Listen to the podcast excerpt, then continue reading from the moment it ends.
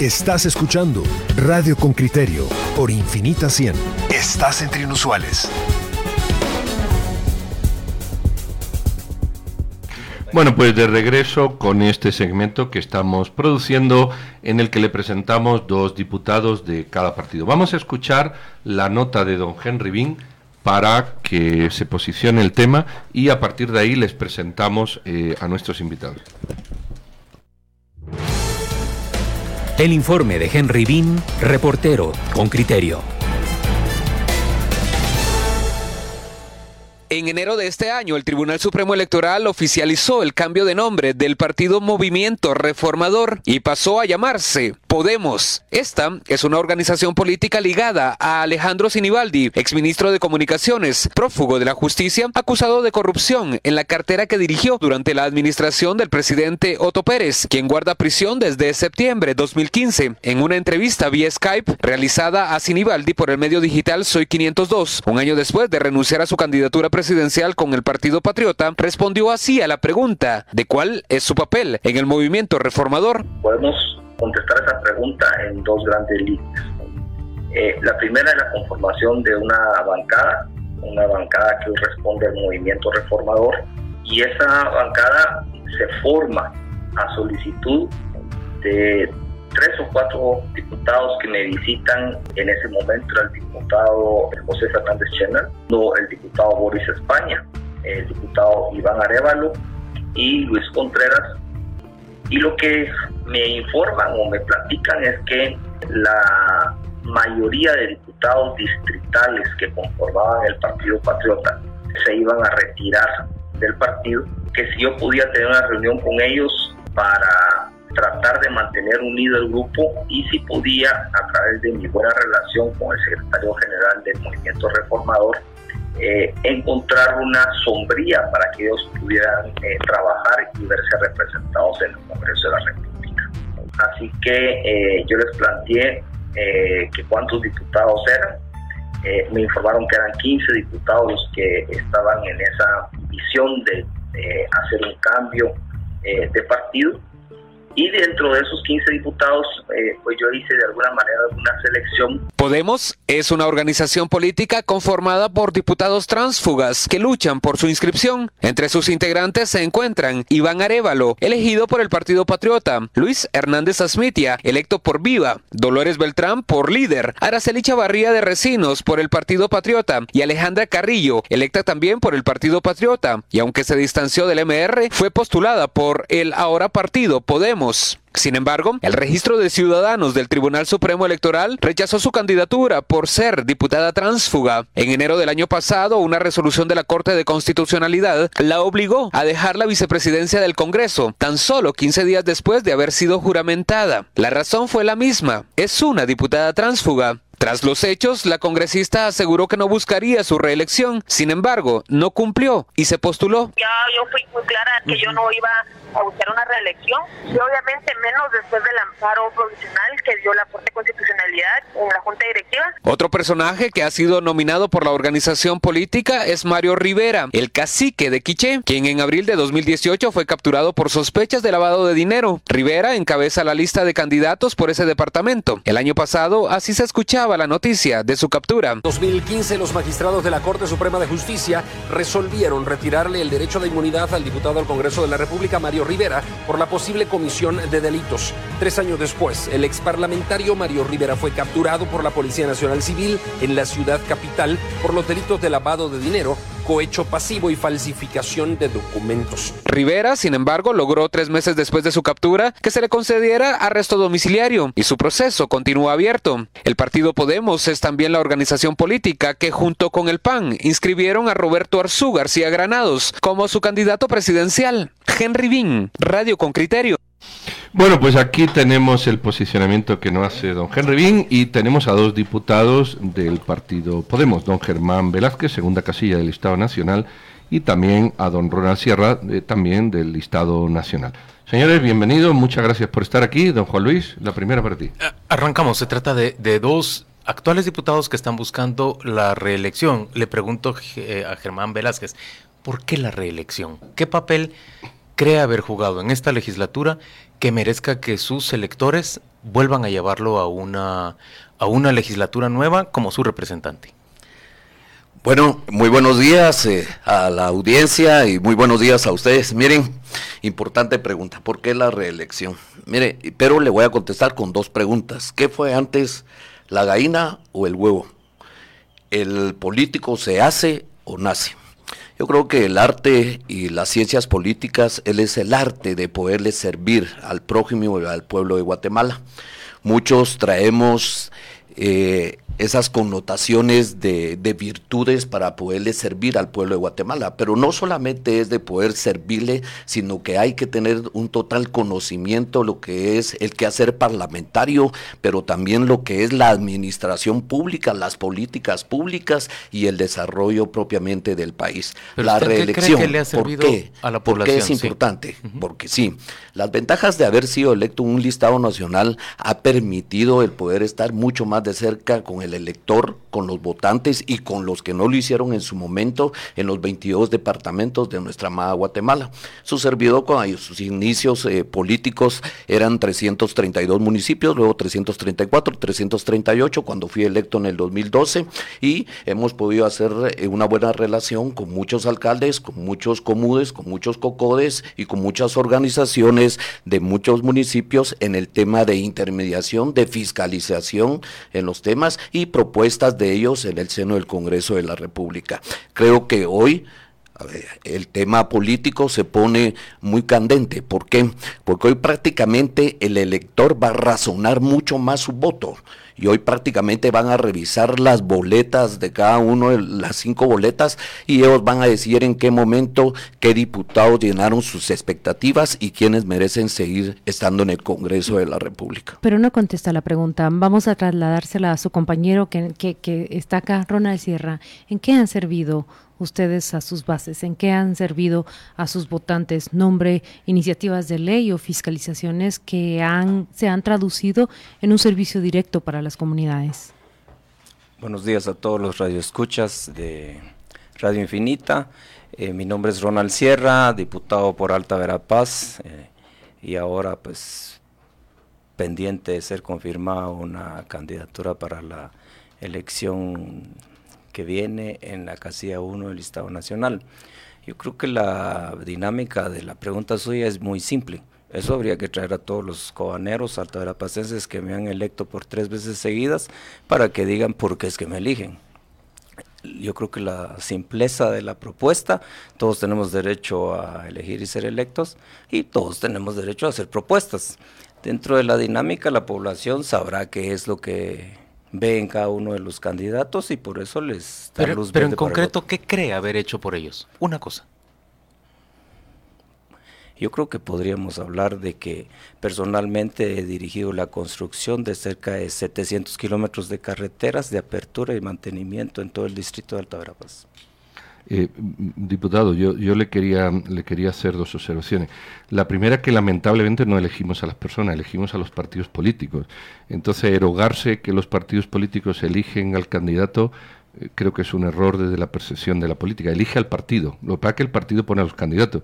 Eh, lo que quiero decir es, igual si a usted fuera por nombre, habría que ver si esa elección le corresponde directa o no.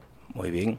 Yo creo que eso es muy interesante la opinión suya, pero en los distritos departamentales se elige a la persona por medio, lógicamente, de la representación del partido. Sin embargo, usted ve la variedad de elecciones, es igual que un alcalde, la gente va a ir a votar por la persona, no vota por el símbolo.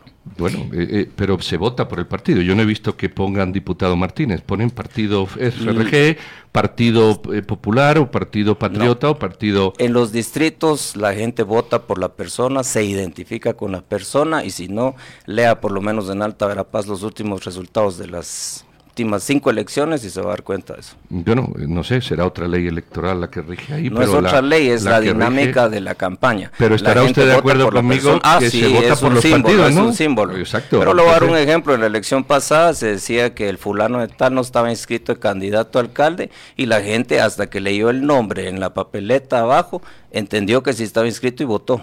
Bueno, eso es una apreciación fuera de la ley. ¿Me puede decir cómo, cómo ha conducido usted 700 kilómetros de carreteras? es decir, porque usted dice, yo, eh, yo puedo aportar esto. Sí, miren, pues les voy a decir algo bien simple. Yo dirigí un programa durante ocho años, que es proyecto, era un programa de cooperación externa con combinación con el gobierno de Guatemala, que el cual hizo las carreteras, yo era el director general del programa, yo firmaba los contratos, yo ejecutaba la construcción directamente por medio del proceso de licitación.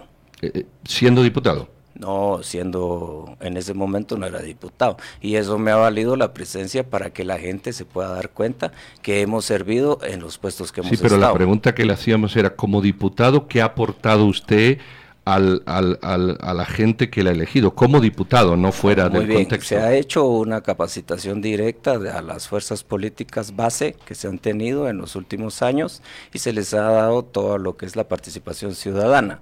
Se les ha explicado cómo funciona la constitución, cómo funciona el sistema de elección y cómo puede la participación ciudadana hacer nuevos equipos para que vayamos siendo sustituidos en los procesos de relevación. Yo escuchaba la presentación de Henry Bean del partido Podemos y lo que le quiero preguntar tanto al candidato Velázquez como al candidato Sierra, ¿se sienten cómodos participando en un partido político que fue financiado y conformado por Alejandro Sinibaldi? ¿Se sienten cómodos participando al lado de diputados y de candidatos ahora como Mario Rivera, que están procesados con arresto domiciliario bajo sospechas de cargos de corrupción. ¿Cómo se sienten ustedes al estar al lado de ellos? Bueno, eh, mire, eh, puntualmente hay que saber que los partidos políticos son un vehículo para llegar a un fin cuando en Guatemala en realidad tengamos instituciones políticas, no va a haber que hay más partidos políticos que niños felices. ¿Por qué es que le estoy antecediendo a su pregunta? Porque hoy, demasiado cómodo en Podemos. Porque aquí en Guatemala estamos acostumbrados a decir no se puede, no se puede, y aquí en Podemos podemos. Y podemos hacer bien las cosas porque los, los guatemaltecos es lo que mejor ha producido Guatemala. Y por eso es que Guatemala no ha colapsado a pesar de todo lo que ha pasado. ¿Se siente cómodo que haya sido financiado con Alejandro Sinibaldi? Su servidor inicialmente durante dos años se quedó independiente. ¿Por qué? Porque no me sentía cómodo con ninguna organización política que en su momento me hizo la invitación a participar.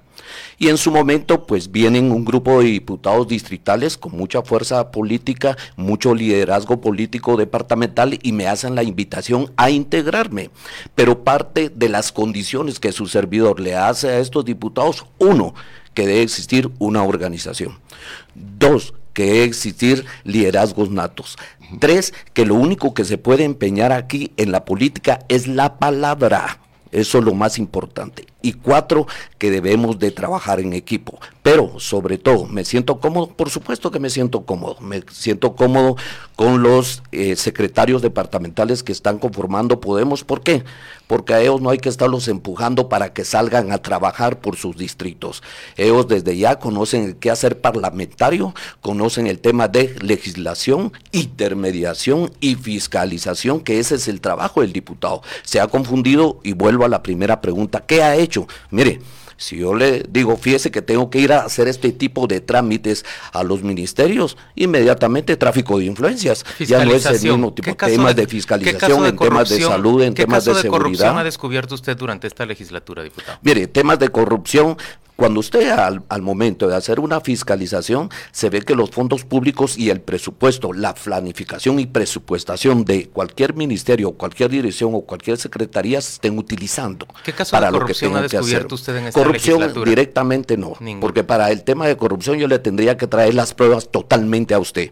Aquí, al momento en que se cita algún funcionario al Congreso de la República, es para que corrija la plana de lo que no está realizando en la planificación interinstitucional, en la planificación multianual y en la planificación operativa anual que presentan, por supuesto, ahorita el 30 de abril para que le puedan dar cumplimiento en el resto del año. Entonces, fiscalización, en realidad no hemos visto ningún hallazgo de su parte. Totalmente, claro que sí, pero obviamente se tiene que llevar todo un proceso al momento para poder denunciar. Mire, lo que pasa es... ¿En dónde ha sospechado eh, usted que, haya, que haya corrupción? ¿Sabe cuál es el tema? De que aquí, y lo podemos ver, en los medios de comunicación televisivos y escritos, ya los guatemaltecos estamos acostumbrados y nos ponemos, incluso hemos eh, eh, perdido el tema de sensibilidad porque nos ponemos contentos a la hora en que los medios de comunicación sacan, mire, tal político está siendo aprendido por corrupto y ahí aplaudimos todos. Pero no solamente el tema de fiscalización quiere decir demandas. El tema de fiscalización es ver que las cosas administrativamente, gerencial y públicamente se estén haciendo bien, que se estén ejecutando. Porque si al momento en que usted ejerce una coerción, al momento de la fiscalización, lo único que hace es detener la obra y quien pierde ahí es el pueblo de Guatemala. Eh, diputado Sierra, eh, ¿Usted en qué comisiones del Congreso ha participado? ¿Qué marcos legales ha propuesto o qué proyectos de leyes ha, impulsado? Bueno, yo he estado en la de seguridad alimentaria, nutricional, he trabajado en la Comisión de Energía y Minas, en la de turismo, principalmente. Y en la Comisión de, Seguridad Alimentaria, ¿cuánto se avanzó durante este periodo de gobierno, durante esta legislatura, en la atención de, las personas que viven en riesgo? Yo pensaría que no se ha avanzado nada. ¿Y qué ha hecho usted frente a, ese, esa omisión de avance? Bueno, hemos trabajado en el tema de, específicamente el distrito de Alta Verapaz, se ha dado seguimiento al problema que se tiene en el hospital de Cobán, con la situación de la desnutrición crónica. Todo el avance que hemos hecho ha sido de fiscalización y de revisión de datos. Primer año de este periodo no tuvimos mucha adversidad, dado a que el Ministerio de Salud era un poco complicado poder accesar a la información y ya en este último año ha sido más complicado mm. porque hubieron cambios en el, lo que es el hospital de Cobán eh, cambiaron a las autoridades y ha causado un poco de desorden en el tema presupuestario. Mm. Aparte, en lo que es la dirección de salud pública, pues le hemos dado acompañamiento principalmente en el tema de mejorar la condición de los promotores de salud que al día de hoy están bajo el reglón 029 y que reciben un sueldo total de 3 mil quetzales que no les alcanza porque no tienen vehículo, no tienen moto, no tienen combustible, no tienen viáticos y Alta Verapaz es muy extenso en sus comunidades. Antes de irnos a la pausa comercial que en este momento nos toca, yo voy a dejar planteada la pregunta para que los candidatos a diputados al regresar puedan responder. Los dos han enfrentado cargos y procesos, acusaciones de diferente índole uno de ellos, Germán Velázquez, ya fue condenado en un caso por violencia contra la mujer y también el señor Ronald Sierra ha sido señalado de recibir cheques no declarados en un proceso de financiamiento electoral ilícito. Se trata del caso enderezado contra Alejandro Sinibaldi, a quien se le acusa de levantar el movimiento reformador con dinero proveniente de la corrupción, sobornos de parte de constructores. Vamos a la pausa comercial y ellos responderán al volver después de estos breves minutos. Estás escuchando Radio con Criterio por Infinita 100. Estás entre inusuales. De vuelta a la pregunta que veo planteada primero para el candidato Velázquez, ya fue condenado en un proceso, en un juicio que, que, en el cual se le acusó de agresión verbal y física contra su antigua pareja sentimental. Ya fue condenado. Explíquenos, por favor, em, ¿qué, qué, qué pasó con ese juicio. ¿Cómo, ¿Cómo nos puede responder que, participa en la política con una condena así? ¿No teme usted que el Tribunal Supremo Electoral le vete su participación? Muy bien, yo le respondo eh, a usted haciéndole una pregunta. ¿Usted cree en las denuncias espurias, políticas e ilegítimas? Pero fue condenado, ¿no? Le pregunto, ¿Cree usted en las denuncias políticas espurias e ilegítimas? ¿Por qué razón? estás evadiendo la respuesta. No, no, no, no la estoy obviando. Precisamente empiezo eso porque hay que hacer una recapitulación y importante. Mire, y eso le llamo yo una pregunta inteligente. Le voy a decir por qué. Es importante. Hay tres cosas. Dice que a los amigos no hay que darle tantas explicaciones porque ellos lo deben de conocer a uno y la familia. Dos, los enemigos no quieren escucharlas ¿verdad? Y los tontos ni las entienden. Y muchas veces muchos seres humanos se dedican a dar explicaciones de lo que no tienen que dar con tal de quedar. Pero por respeto a la pregunta que me están haciendo, le cuento. Bueno, por, respeto porque estás optando a un cargo de elección popular y los ciudadanos tenemos derecho de cuestionarte. Viene Germán Velázquez y se postula, ¿verdad? Se postula y viene a ser extorsionado con la ley del femicidio. El abogado me pregunta y me dice, mire, para poder salir de todo este proceso, usted declárese culpable, porque prácticamente ahorita es una forma de extorsionar, especialmente a los que estamos expuestos políticamente. Y, le decía, y le decía yo, mire, yo no me puedo declarar culpable, pues, en primer lugar, porque no soy culpable. Y además tengo cuatro hijas, tengo cinco hermanas, imagínense, casi la familia Velázquez es, es femenina. Y en dado momento no puedo, no puedo ir cargando una culpa que no es mía. Su servidor enfrentó ya como servidor público estuve sentado frente a una juez durante tres años y medio.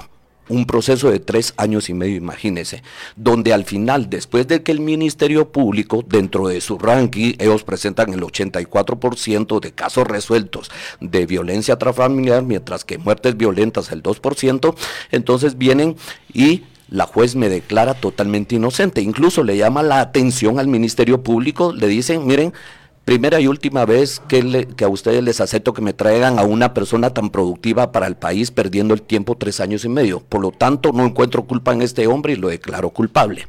Luego, cuando su servidor lo, queda... inocente, Inocente, perdón, gracias.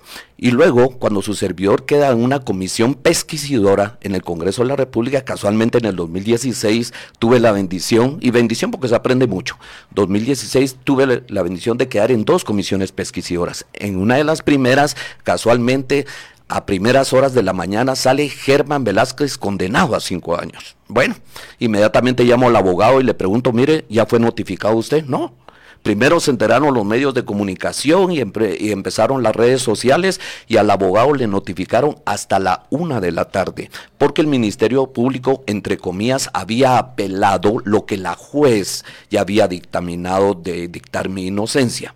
Ahí en ese momento se vio que era espurio, político e ilegítimo. Seguimos el, el, proceso de casación, donde obviamente se le volvió a ganar nuevamente el proceso al Ministerio Público, pero yo a esto ya lo veo yo prácticamente de manera personal. No estoy criticando la labor del Ministerio Público, porque ellos tienen que, así como los políticos, tenemos que darle resultados al pueblo de Guatemala, el Ministerio Público también. Entonces, prácticamente eh, ya fui asuelto de la situación, queda un proceso de casación, ¿verdad? Pero recuerde de que fui sentenciado, solamente fui sentenciado después de haber sido absuelto y después que la juez dictaminara mi Entonces, en primera instancia fuiste encontrado inocente, absuelto. Ah, totalmente. En segunda instancia, en el Tribunal de Alzada, fuiste encontrado culpable. Recurriste a en casación, dice eh, fuiste condenado a cinco años de prisión, pero la, la pena te fue conmutada por un pago de cinco quetzales. No, no, no, no. no eso es lo que todavía se, absolutamente todavía se discute en casación. Simplemente nosotros mm. presentamos nuestro recurso de casación, donde la sala resolvió que nuevamente se quedaban negos con la resolución de la juez, donde se me había a mí otorgado el beneficio de, de declararme inocente de todo ese proceso. Pero ¿qué es lo que les quiero decir?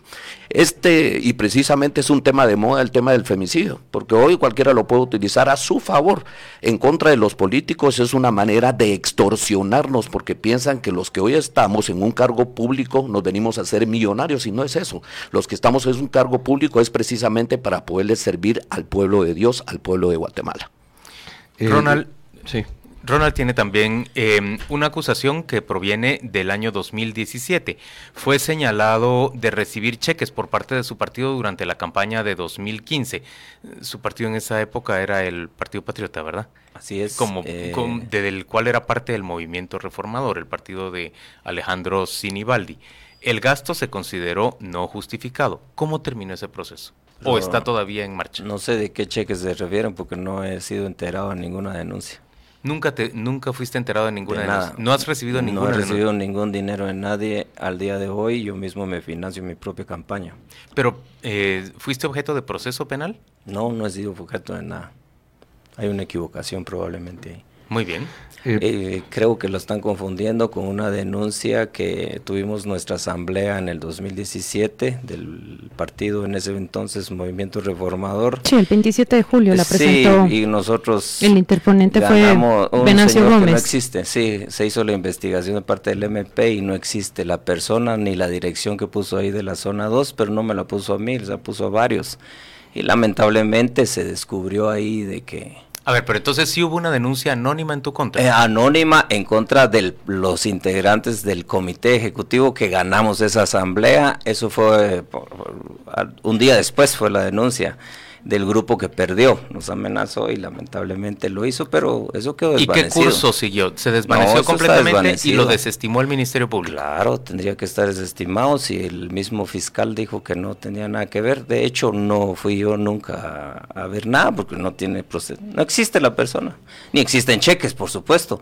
El Tribunal Supremo Electoral hizo la auditoría del caso y todo está en orden, no tenemos ningún eh, problema. Diputado, en caso de ser reelecto, eh, eh, ¿en qué se va a enfocar? ¿Hay alguna especialidad que usted tenga de seguimiento de temas en el Congreso? Sí, claro, tengo varias. Este, yo me dedico al cardamomo. Eh, soy comprador de cardamomo, tengo una finca que tiene una reforestación y vivo de la reforestación, vivo del agro. Entonces me interesa mucho involucrarme de lleno al tener una reelección en el tema del agro, que es donde me he involucrado mucho, la seguridad alimentaria, nutricional, y pues tengo una experiencia vivida en el tema de seguridad.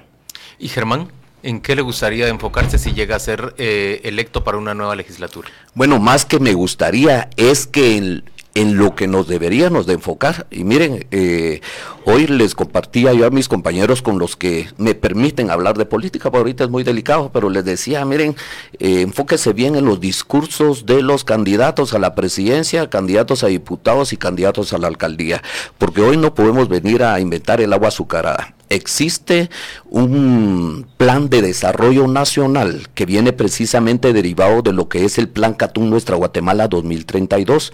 También existen los objetivos del desarrollo sostenible y ya existe un Plan Nacional de Desarrollo en qué nos tenemos que enfocar directamente nosotros los diputados en las diferentes comisiones y a legislar. Uno, prioridad, reducción a la pobreza. Dos, acceso a servicios de salud. Tres, disponibilidad y acceso al agua. Es tan importante. Y prioridad cuatro, empleo e inversión. Cinco, seguridad alimentaria y nutricional. Seis, valor económico de recursos naturales, el medio ambiente que es tan importante. Seis, valor económico de los recursos naturales. Siete, fortalecimiento institucional. ¿Por qué razón? Porque hoy prácticamente la mayoría de instituciones del Estado desconocen y los funcionarios desconocen temas que es la administración pública, cuál es el quehacer de la administración pública, qué es gobernanza, qué es gobernabilidad y esto hace que no seamos eficaces y efectivos para darle respuesta inmediata a los servicios básicos a la población. Y luego, prioridades como la educación, una reforma fiscal integral que es tan importante para nuestro país, y luego el ordenamiento territorial, porque hay ciudades intermedias que están creciendo abruptamente económicamente, pero en un desorden territorial. Creo que ahí la agenda, si en realidad hay madurez política, todos los partidos políticos y las bancadas que sean electas en el próxima legislatura 2020-2023 deben de tener una agenda de desarrollo basada en las prioridades nacionales de país. Eh, diputado, yo veo aquí, por ejemplo, el, diputado Sierra en el, en, el, en el Congreso, las iniciativas presentadas. Usted ha presentado tres iniciativas desde el 2008. Eh, ¿Esa es una buena productividad eh, legislativa? Depende de cuál es el ejercicio que usted está realizando. Nosotros trabajamos con el poder local. Eh, trabajamos solo con el tema directamente con la alcaldía, trabajamos en el tema del alumbrado público, trabajamos en el tema de agua potable para las alcaldías, entonces nos hemos concentrado más en darle el servicio de gestión a los alcaldes que hemos tenido desde el 2008, que trabajamos en la municipalidad de Cobán, Carchá, y otras municipalidades que son importantes, pero que hemos utilizado esas como punta de lanza para empezar a irradiar al resto del departamento.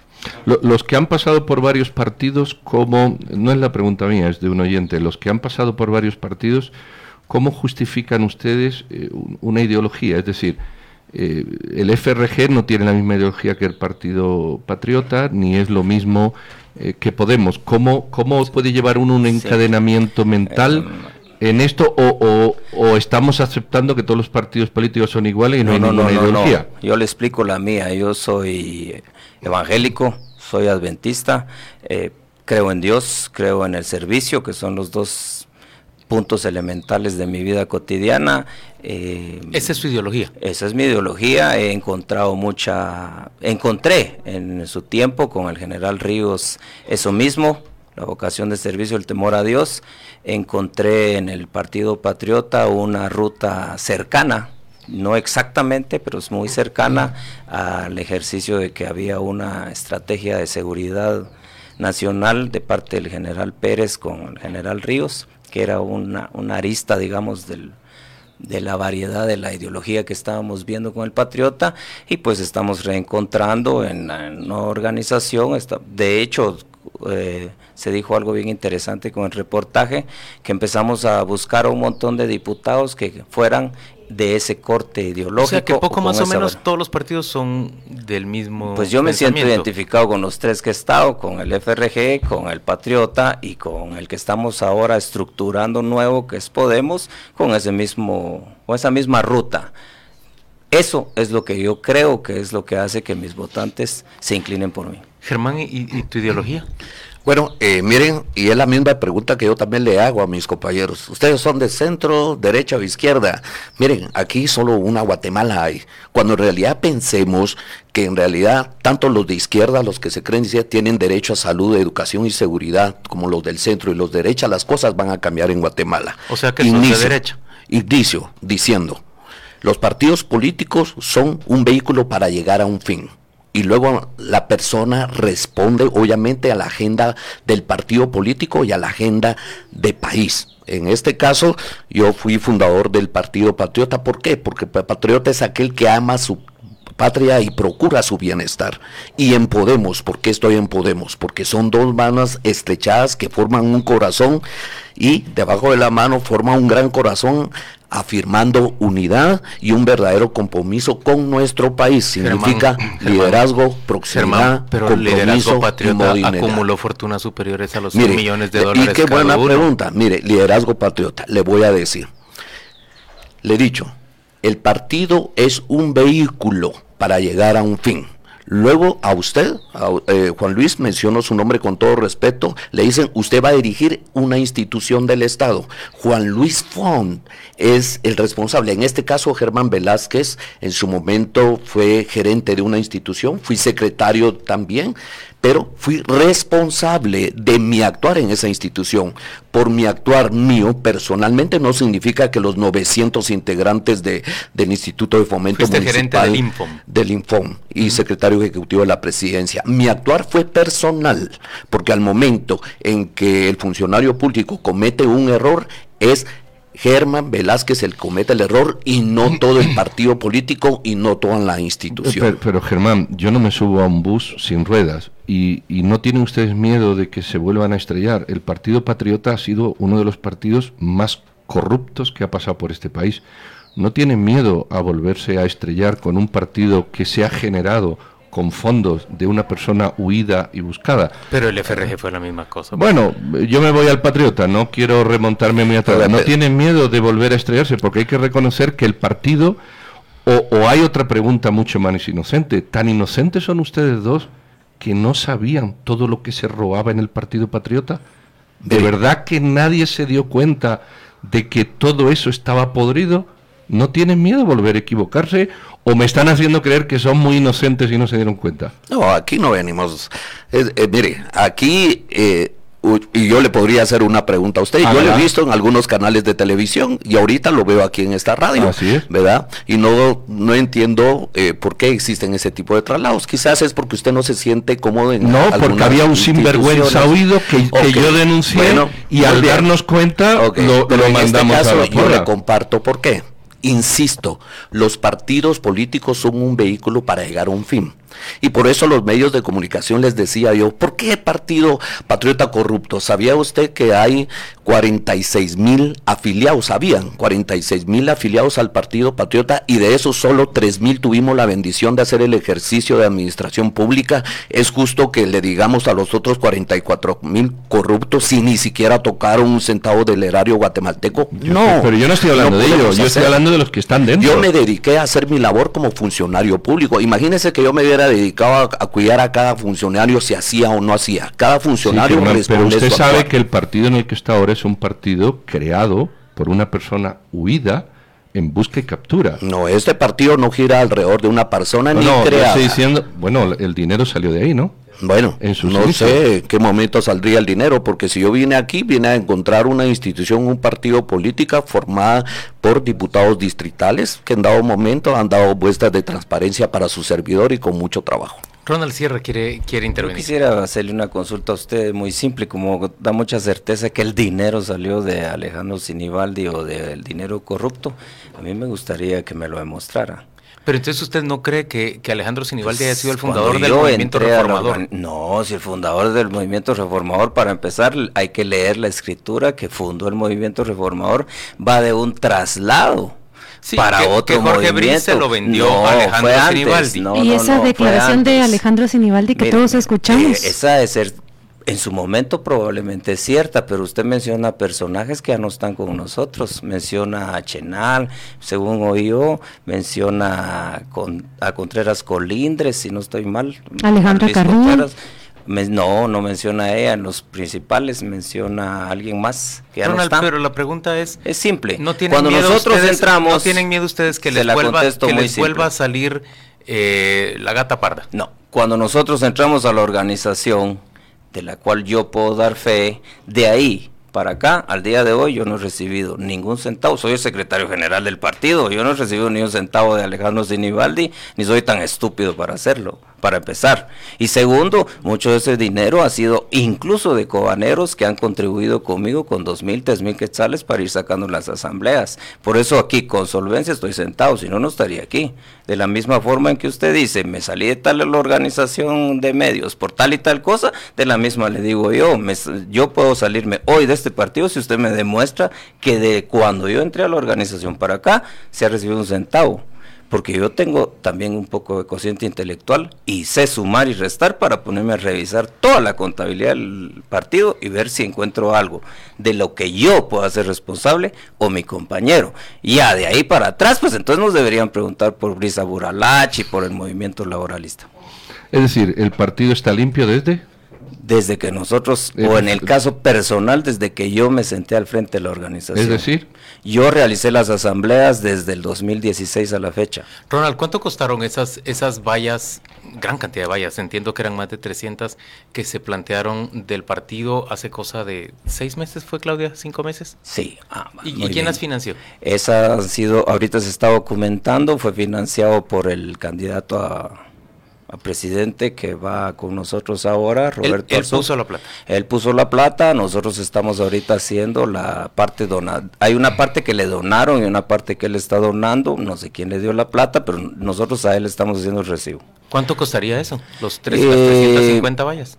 Eso se está documentando ahorita porque hubo un pequeño problema que al inicio se habían se habían trabajado y el tribunal nos había dicho que no la, las tuvimos que bajar, eso duró como 21 días más o menos la primera tanda, las tuvimos que sacar, por ahí se quedaron unas tiradas que no les dio tiempo al tribunal de terminar de documentar, pero que nosotros la estamos terminando de quitar. Y luego inició una nueva tanda que andará por unos 200 mil dólares, calculo yo en total, que es lo único que hemos gastado al fin de hoy.